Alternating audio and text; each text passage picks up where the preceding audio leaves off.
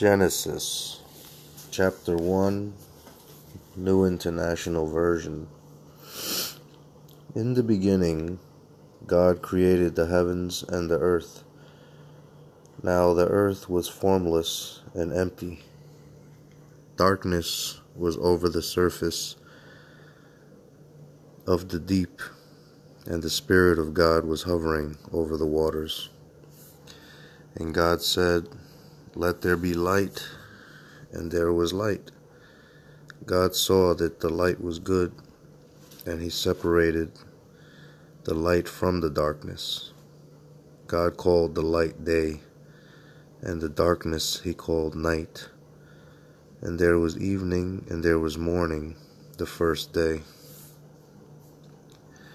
And God said, Let there be a vault between the waters to separate water from water. So God made the vault and separated the water under the vault from the water above it. And it was so. God called the vault sky. And there was evening and there was morning, the second day. And God said, Let the water under the sky be gathered to one place and let dry ground appear. And it was so. God called the dry ground land, and the gathered waters he called seas. And God saw that it was good.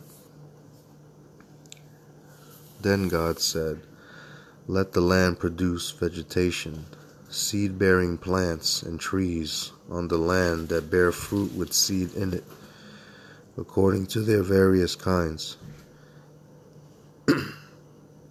and it was so. The land produced vegetation, plants bearing seed according to their kinds, and trees bearing fruit with seed in it according to their kinds. And God saw that it was good.